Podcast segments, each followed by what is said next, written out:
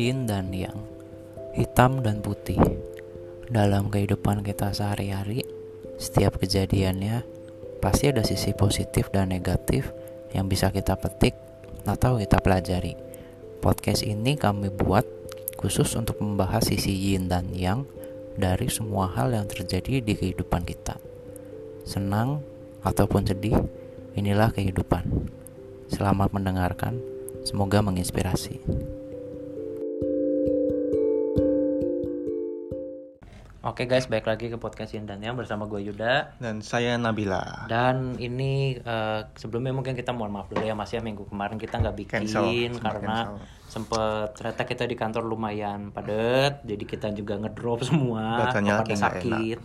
Jadi akhirnya minggu kemarin kita terpaksa off Karena memang ya kurang fit juga Nah minggu ini kita akan lanjut Jadi kita sekarang itu di episode ke-41 ya Mas ya 41. Nah, di episode ke-41 ini kita mau bahas sesuatu yang mungkin kalau kita bahas langsung atau kita eh, tanyain langsung gitu ya ke orang, mungkin ini terkesan kayak pertanyaan atau tema yang bodoh, Mas. Tapi kalau menurut aku ini sebenarnya seru buat dibahas. Nah, jadi untuk episode ke-41 ini nih kita mau membahas tentang mendingan mana sih lu punya atau lu kerja di kantor nih, tapi dengan gaji yang kecil plus kerjaannya nyantai atau sebaliknya gajinya eh sorry sorry salah. Kebalikannya. gajinya kecil plus kerjanya eh, keras banyak lemburnya segala macam atau kebalikannya gaji lu besar tapi banyak nyantainya. Itu kalau orang awam ditanya begitu pasti jawabannya yang kedua dong mas. Mendingan gaji gede kerja nyantai nggak sih atau kalau menurut pengalaman kamu gimana? Kalau orang awam ditanya gitu, pilihannya ya tergantung kebutuhannya sih. Emang ada yang butuh gajinya kecil tapi kerjanya banyak kayak nggak ada Ada Ya, banyak, contohnya? banyak. Aku banyak nemuin orang-orang kayak gitu. ada ya Ada. Dia nggak suka gaji gede, tapi tapi tahu- kerjaannya nyantai gabut kerjaannya gitu ya nyantai, gabut, bosenin. Yang Oh. akhirnya nggak bisa dijadiin batu loncatan itu yang pertama. Yang kedua, Ya, mantep nih orang Eh, berfilosofi berarti nih. yang kedua tuh ya rata-rata orang kayak gitu Yud, sekarang Yud. gitu ya? Kayak gitu. Terus aku Ya, mending lah kalau rata-rata mending begitu. kerja malam gitu. Mendingnya kerja nyampe malam lembur. Banyak kerjaan. Yang Hmm. penting aku banyak taunya nih.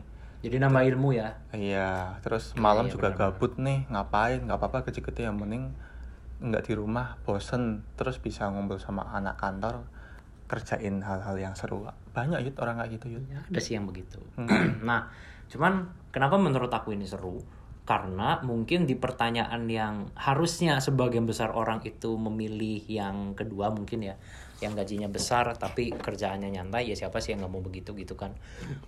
Tapi ternyata mas beberapa hari yang lalu ya ketika aku lagi coba buka-buka LinkedIn tuh ada loh orang nge-sharing tentang pengalamannya dia tentang kasus seperti ini ini langsung aja kita bacain kali ya boleh sekaligus kita sharing juga nih Mm-mm, jadi dia nih. dia bilang gini si orang ini eh, dia nge-sharing pengalamannya dia dia bilang em, dia pernah kerja di eh, company Big Four Mm-mm. apa sih mas yang termasuk Big Four tuh mas jujur aku nggak tahu sih Big Four tuh ya empat perusahaan teratas Di di, Indonesia. Indonesia.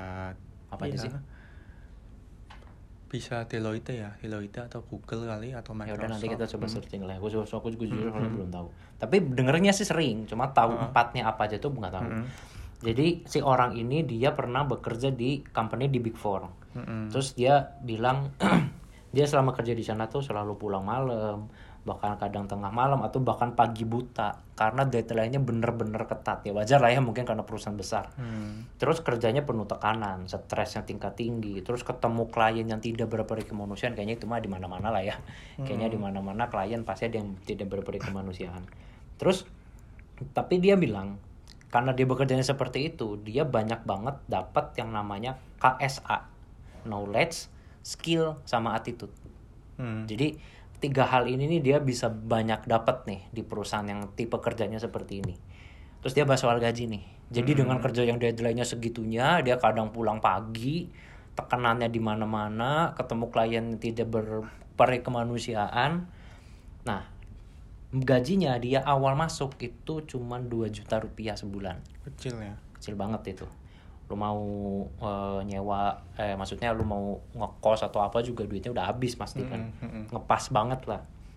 Terus dia bilang setelah empat tahun kerja di company Big Four itu dia ada kenaikan gaji sampai tiga kali lipat. Jadi jadi 6 juta. Jadi awal masuk 2 juta tapi setelah tiga tahun dia jadi 6 juta. Nah itu Bagus ya. pengalaman kerja dia pertama tuh. Kerja di perusahaan Big Four tekanannya sangat tinggi sering banget lembur tekanan dari dalam dari bos sendiri tekanan dari luar dari klien. Tapi dengan gaji yang kecil. kecil minim atau bisa dibilang sangat-sangat ngepas lah. Nah ini pengalaman kerja dia yang pertama nih. Nah Oke. pengalaman kerja yang keduanya monggo mas silakan mas. Lalu pindah nih Yud. Ditawarin kerjaan di tempat lain dengan gaji yang 8 juta. Pastinya udah lebih gede tuh daripada Iya. yang 6 juta tadi. Terus ya dengan tidak ada deadline terus juga santai. Kadang kerjaan dua minggu bisa selesai dalam beberapa hari. Oh banyak gabutnya Ah, dong. terus? Jadwalnya juga 8 to 5 ya manusiawi Ah, lah 8 wajar to lah. 5 normal lah. Mm-mm. jadi mungkin kalau kerjaannya bisa diselesaikan cepat mungkin bakal ngerasa lama. Karena memang nggak ngapa-ngapain juga kan. Iyalah. Tuh. Nah, gaji 8 juta tuh menjadi 11 juta di penghujung tahun ketiga. Kecil jadi sih. awal masuk 8 tapi setelah tiga tahun naik jadi 11 Kecil sih. oke oke Oke, terus Jadi yang menanya ya satu setengah satu setengah kurang lah kali Oke. dalam tiga tahun. oke Posisinya pun masih sama, nggak ada kenaikan jabatan. oh jadi ga- gajinya doang naik ya posisinya mah itu itu aja Jenjang karirnya mungkin ya itu, kurang kurang Oke, ya. terus Jadi ya itu pengalamannya tuh sebut saya kurang bersyukur. Tetapi tempat kerja yang santai ternyata tidak memberikan eh, saya kepuasan dalam bekerja nih. Yud.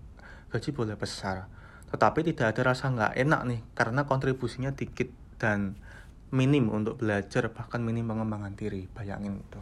hmm. Gimana Iya. Yud menurutmu?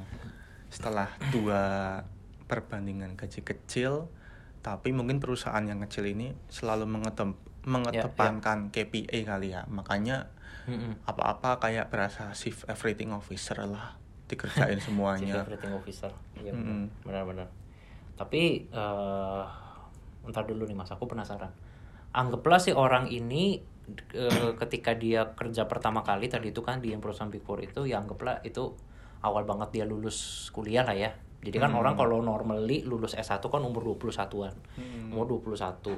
Terus dia kerja di perusahaan Big Four itu selama berapa tahun tadi? 4 tahun ya? Mm-mm. 4 tahun berarti sampai umur 25-an. Umur 25 dia pindah kerja selama 3 tahun. Tiga tahun. Berarti sampai 28. 28 tapi eh Posisinya masih itu itu posisi terus. itu itu aja gajinya doang naik. Itu pun naiknya mungkin gak terlalu signifikan juga. Iya. Tapi di saat eh, atau di kondisi di mana tiga tahun terakhir itu berarti umur antara dia 25 sampai 28 itu dia kayak gabut gitu kan. Jadi dia kayak nggak bisa dapat si yang KSA tadi knowledge skill attitude-nya dia udah nggak belajar banyak di perusahaan baru itu. Mm-mm. Hmm, ya ini menurut aku sayang ya. Maksudnya em, ini kalau dari eh, apa sudut pandangku ya. Sudut pandangku atau orang itu ya mungkin. Ya, jadi kalau menurut sudut pandangku sendiri, sayangnya karena di usia dia yang masih muda ya, itu kan relatif muda loh umur segitu, 25 sampai 28 kan. Itu harusnya saatnya dia belajar banyak hal sih. Menurut aku yang si si KSA ini sangat-sangat penting untuk kita jangka panjang. Entah itu kita sebagai karyawan kerja di kantor atau kita as a human being kita butuh tiga hal ini. Kita butuh pengetahuan, kita butuh skill terutama soft skill kalau untuk aku ya, sama attitude. Biar kita bisa bisa tahu kita cara menempatkan diri kita tuh gimana gitu loh. Oh kalau di sini begini, kalau di sini kita ngikutin rules yang ada gitu loh. Ya meskipun secara gaji ya lebih tinggi ya. Karena kan dia tadi cerita dia di yang perusahaan Big Four aja udah empat tahun kerja ya secara persentase kenaikannya memang lebih tinggi karena naiknya Iya. tiga kali lipat. Tapi naik tiga kali lipat pun kan juga cuma jadi 6 juta. Tapi di perusahaan yang ini awal masuk aja dia udah 8 dan setelah tiga tahun secara persentase naiknya nggak sebanyak yang Big Four tadi ini kan cuma 1,3 atau 1,4 eh, Kali. kali tapi jadinya 11 juta sekian menurut aku itu itu udah lumayan gede untuk orang seusia dia ya. Seusia 25 sampai 28 udah punya gaji segitu. Tapi ya itu balik lagi. Kalau dari segi duitnya sih cuannya sih oke mungkin bisa dikategorikan lumayan di usia dia yang segitu. Tapi sayang bangetnya ya ini skill si KSA-nya ini. Karena ya seperti kita tahu bersama lah kalau lu cuman dikasih duit banyak tapi orang yang gak wise nggak bijak menghandle itu akhirnya duitnya habis buat hal-hal percuma jadi untuk aku sangat sayang sih kalau dia kerja cuma ngincer gajinya doang gitu loh. Kalau menurut kamu gimana? Eh ada benarnya juga ya kalau memang dari sudut pandang orang itu mengejar apa ya mengejar jenjang karir ataupun mungkin nggak puas kali ya atau kepuasan Ya. dalam bekerja ya. Betul. Nah tapi tahu nggak sih apa tuh? Eh ada beberapa orang ini teman-temanku sendiri sih yang Oke. mengalamin. Apa mereka tuh? ada yang memilih kerjaan dengan gaji tinggi kayak gini tapi banyak gabutnya loh Yud. karena memang mindset iyalah wajar lah. Pasti banyak yang milih begitu. Banyak karena memang mindsetnya tuh pengen kerja yang ya udah kerja tepat waktu Hmm, pulang terus nyantai. nyantai. Am- kalau bisa nggak ada deadline. Bener. Jadi gede. di luar bisa explore apa pun yang lain, bisa duniawi. Mungkin ya ada sih tergantung kita kembalikan lagi ke pribadi masing-masing butuh butuhnya apa sih gitu loh kalau dariku sendiri memang aku juga setuju ada positifnya juga kok kerja yang kayak banyak gabutnya itu salah satunya ya Mm-mm. yang penting Ya, yang ki- penting. bisa memposisikan produktivitasnya itu buat apa sih nggak cuman menghabiskan Hmm. waktu menghabiskan gaji makan gaji buta lah Iya. itu pada Ya. pat- ya lu tau lah gitu makan gaji buta gimana. Setidaknya kan meskipun Begitu sih ditembaknya? Iya benar sih tapi tahu sih. Iya tapi tahu tahu. tahu kepuasanmu tuh di mana kalau memang kamu udah dikasih penempatan kerja yang dengan gaji yang kecil tapi banyak banyak kerjaannya ya kita ambil positifnya capek iya tapi banyak pengalaman. Kalau dipin dipindahkan ke kerjaan yang gajinya banyak tapi kok cuman penanggung jawab tok nih gitu loh kurang nih kerjaannya ya udah lu berarti udah tahu sendiri produktivitasmu tuh mau diapain nantinya Hmm. jangan malah ya udah makan gaji buta gabut terus lu ngerasa kurang puas ya yang bisa muasin kita sendiri kan apa sih yang kita harus kerjain gitu sih ya, ya intinya yang biasa yang bisa memuasin atau ngehandle egonya kita ya kita sendiri gitu kan kita yang harus Iya. bisa menempatkan gitu kalau kan. memang jiwanya kita tuh hanya baru bisa untuk kerjaan full time aktif toh ya mungkin tanggapan orang yang ada di cerita itu memang udah benar pasti dia akan mencari pekerjaan yang balance dan memiliki eh memuaskan pendapatnya kali memuaskan Hmm. visinya mungkin visi kerjanya mau gimana Mhm. itu sih Hmm, ini jujur menarik sih ya. Tapi kalau misalnya kita coba lihat lagi ya dari si story-nya orang itu, coba kita coba bedah pelan-pelan ya Mas ya. Mm-mm. Karena menurut aku sebenarnya ada hal yang menarik sih. Mungkin tadi kita udah sempat bahasa kelibat, tapi coba Hmm, kita perdalam sekarang. Di pengalaman kerja dia yang pertama, dia kerja di Big Four, perusahaan besar. Mm-mm. Terus di perusahaan itu tekanannya banyak, sering deadline segala macem, punya punya atasan juga yang galak, terus punya klien tadi tidak berperi kemanusiaan segala macam. Berarti kerja di perusahaan besar, em, terus dia mengalami eh, intinya stres lah ya, stres karena harus deadline apa segala macam. Mm-mm. Tapi di satu sisi dia bisa dapat si tiga skill penting tadi, Mm-mm. si KSA tadi, sama ternyata kalau dari storynya dia, berarti ada peningkatan gaji sama jenjang karir hanya dalam waktu kurun 4 tahun. Mm-mm. Jadi dari empat tahun dia sampai naik gajinya itu tiga kali lipat. Berarti kan artinya di sini kan yang bisa kita petik selain apa namanya mungkin eh, tekanannya tinggi, kerjanya sangat keras, banyak deadline-nya, tapi gajinya kecil. Tapi ternyata di perusahaan itu mereka memperhatikan dan menilai hal itu gitu loh. Jadi dia melihat oh karyawannya gue nih kerjanya luar biasa nih. Akhirnya dikasih penghargaan kan. Yaudah deh gue naikin gajinya, dinaikin lagi, mungkin pangkatnya dinaikin juga, apa segala macem. Nah kalau kita eh, compare itu sama pengalaman kerja dia yang kedua, dia pindah company, dia pindah ke company yang 180 derajat banget nih sama Mm-mm. perusahaan yang pertama. Di mana di perusahaan yang kedua dia itu tuh kerjanya nyantai. Terus tadi kamu bilang kan kerjaan dua minggu, harusnya buat dua minggu, Iya. tapi bisa beres beberapa hari doang. Nah, Oh. terus sisanya sampai dua minggu itu berarti kan dia gabut kan segala macam. Tapi gaji gajinya awal masuk udah lebih gede daripada gaji dia empat tahun di Big Four itu kan. Dan dia selama tiga tahun di situ ada kenaikan meskipun nggak besar. Mm-mm. Berarti kan di sini di company kedua kita bisa ngambil kesimpulan yang sangat berbeda nih sama company satu tadi. Di mana kalau di company satu kan tadi kerjaannya bikin stres, banyak deadline-nya, Mm. tapi eh, dan dengan gaji kecil, tapi ada peningkatan dan ada jenjang karir yang lebih kelihatan Hmm. atau dibandingkan company yang kedua. Kerjanya nyantai, sedikit lu bisa banyak gabut segala macam gajinya gede di awal tapi untuk ke sananya kurang. agak susah. Naik gajinya susah jenjang karirnya susah dan lu nggak dapet skill yang si KSA tadi. Nah menurut aku sih ini kayaknya balik lagi ke masing-masing orang ya. Jujur sih ini ini jujur li begini nih. Karena kalau yang aku lihat ya selama aku lima tahun total sudah bekerja kantoran lima tahun aku udah jadi staff yang aku ngelihat sih ada eh, tipe-tipe orang yang lebih pilihnya yang kayak di company big four tadi tapi ada juga yang milihnya yang kedua. Hmm. ya mungkin lebih banyak yang lebih milih yang kedua sih ya siapa sih yang nggak mau kerjaannya dikit tapi gajinya gede? Jadi lu di luar bisa explore yang lain. Banyak Pasti itu banyak banget yang tuh. bukan setahun sekali itu. Iya anjing. Iya tapi yang milih yang pertama pun ada juga. Ada yang milih ah gua kalau gabut terus nggak enak yud. Kayak Iya. skill gua nih nggak terlatih gitu loh. Ya Iya. kalau apa sih lu kerja misalnya eh 8 to 5 tapi lu datang youtubean main, Main- game main Zuma, dan yang lain-lain. Iya terus lu ibaratnya apa istirahat makan siang oh, harusnya orang normal mah jam 12 sampai jam 1 ini kadang jam 11 kadang jam setengah 12 sampai jam 2 sampai jam setengah 3 ada loh yang begitu. Nah Hmm. itu ada orang yang nggak suka dengan model begitu. Karena orang itu mikir kayak wah kalau kerja begitu kok kayak nggak bener ya? Kok gue kerja kayak ngerasa nggak kerja ya? Kalau begini mah gue ngapain ke kantor? Gue mendingan di rumah doang. Kalau tahu-tahu datang cuma youtubean nonton film segala macem.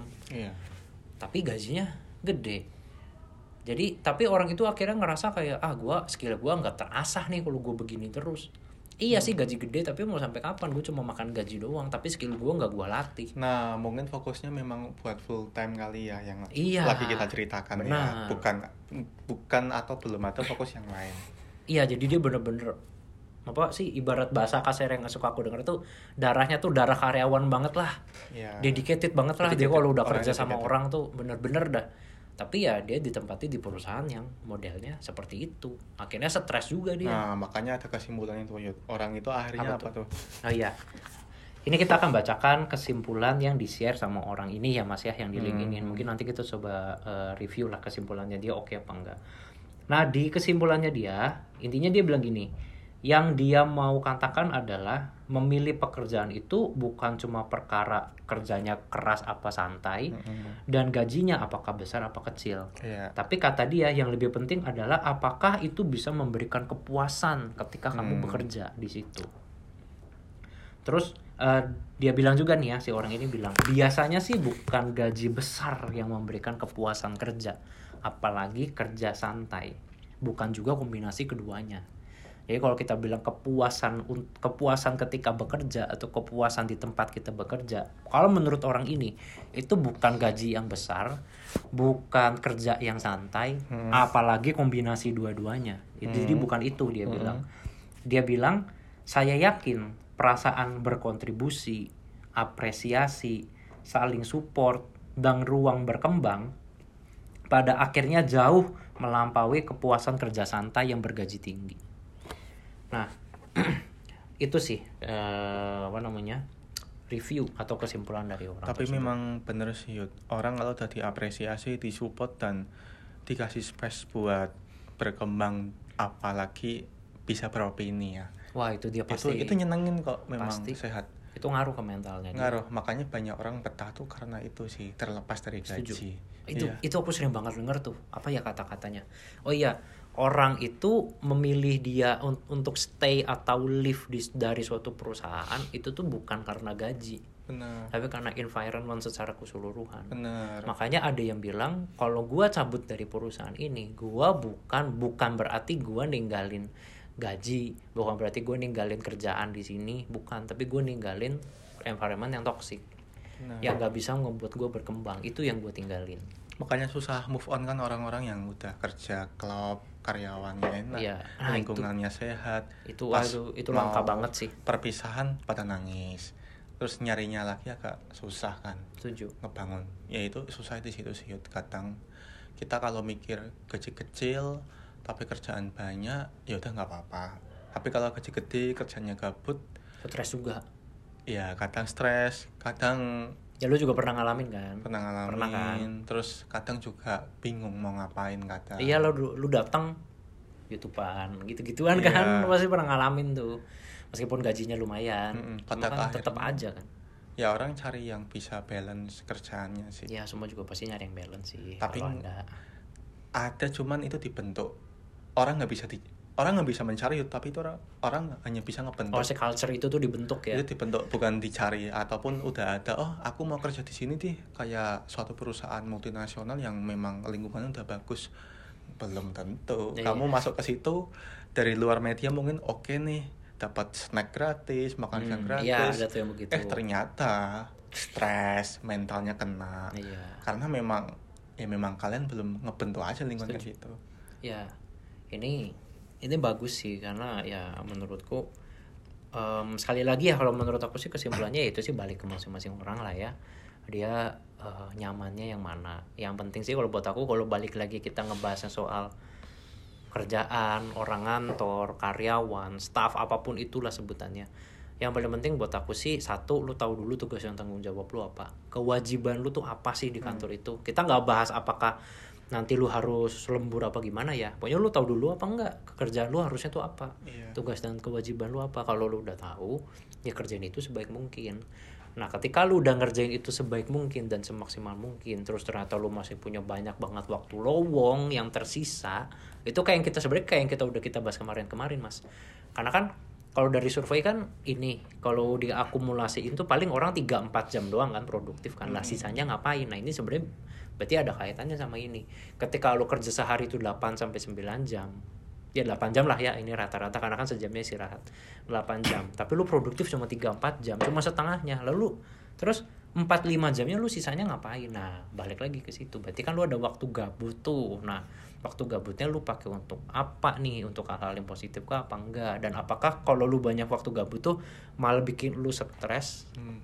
malah bikin lu ngerasa berkembang apa gimana? Nah itu bakal balik lagi ke orangnya sendiri-sendiri sih tapi Iya kalau aku sih. pribadi jujur lebih baik di di kala kita kerja di kantor tuh mendingan ada waktu untuk bahasa kasarnya sih gabutnya lah Hmm. mendingan begitu jadi biar kita toh kita punya kehidupan lain di luar kantor juga kan Iya jadi biar sih. kita bisa explore sedikit-sedikit gitu Hmm. loh maksudnya ya intinya sih kita bisa nggak sih mencapai versi kerjaan yang kita inginkan gitu loh tanpa merugikan orang lain Iya, kalau memang belum, ya udah dicari. Tapi kalau nyari nggak ada, ya udah bisa Dibentuk. bentuk nggak, gitu aja sih. tapi kalau dibentuk PR banget sih mas karena harus Iya. sama yang lain Iya, tapi kan ada orang yang istilah bahasa Jawanya tuh njagani. iya jaga Kayak punya titik poin penting nih. Berat banget kalau ditinggal nih. Ya udah, tapi kurangnya Hmm. ini nih lingkungannya. Ya udah silakan bentuk kalau kamu memang itu yang kamu cari gitu. Wih. Ya, oke lah oke deh wah ini sebenarnya sih menarik ya Menarik sih buat menarik banget sih ini detail. ini kalau kita suruh sharing lebih lanjut kita sebutin contoh-contoh orangnya sebenarnya mau banyak cuman intinya kalau kita balik lagi kepada temanya ya guys ya jadi apakah lebih baik lu kerja di tempat yang ngasih gajinya sedikit gajinya kecil tapi kok kerjaannya banyak banget numpuk segala macem. Atau sebaliknya perusahaan atau kantor yang ngasih lu gajinya gede di atas rata-rata tapi kerjanya justru malah nyantai. Lu malah banyak gabutnya. Nah Mm. lebih pilih yang mana lebih prefer yang mana ya sekali lagi kita balikan ke teman-teman semua. Yang penting kalian tahu tugas tanggung jawab dan kewajiban kalian tuh apa Em, dan kalian juga bisa eh, memposisikan lah ya diri diri kalian jangan sampai malah burn out stres kena mental segala macam apa pun itu eh, sebutannya. Dan mungkin kalian juga harus pinter-pinter juga sambil ngebaca culture perusahaan kalian. Jadi Iya. apakah perusahaan kalian itu manajemennya atau direksinya itu tipe orang-orang yang mau menghargai kinerja, memberikan apresiasi, entah itu berupa naik gaji, berupa naik jabatan dan yang lain-lain. Karena aku pribadi pun yakin kalau berdasarkan sharingnya orang ini pengalaman kerja dia yang dia yang pertama, meskipun gajinya awalnya sangat kecil pas awal masuk, tapi kerjaannya udah segitu melimpahnya sampai dia stres.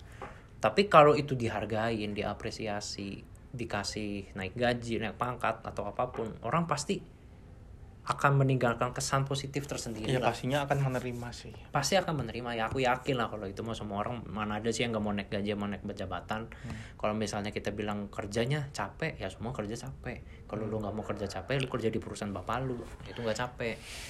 Semua kerja mau pasti capek udah nggak? Kerja sama orang mau pasti capek.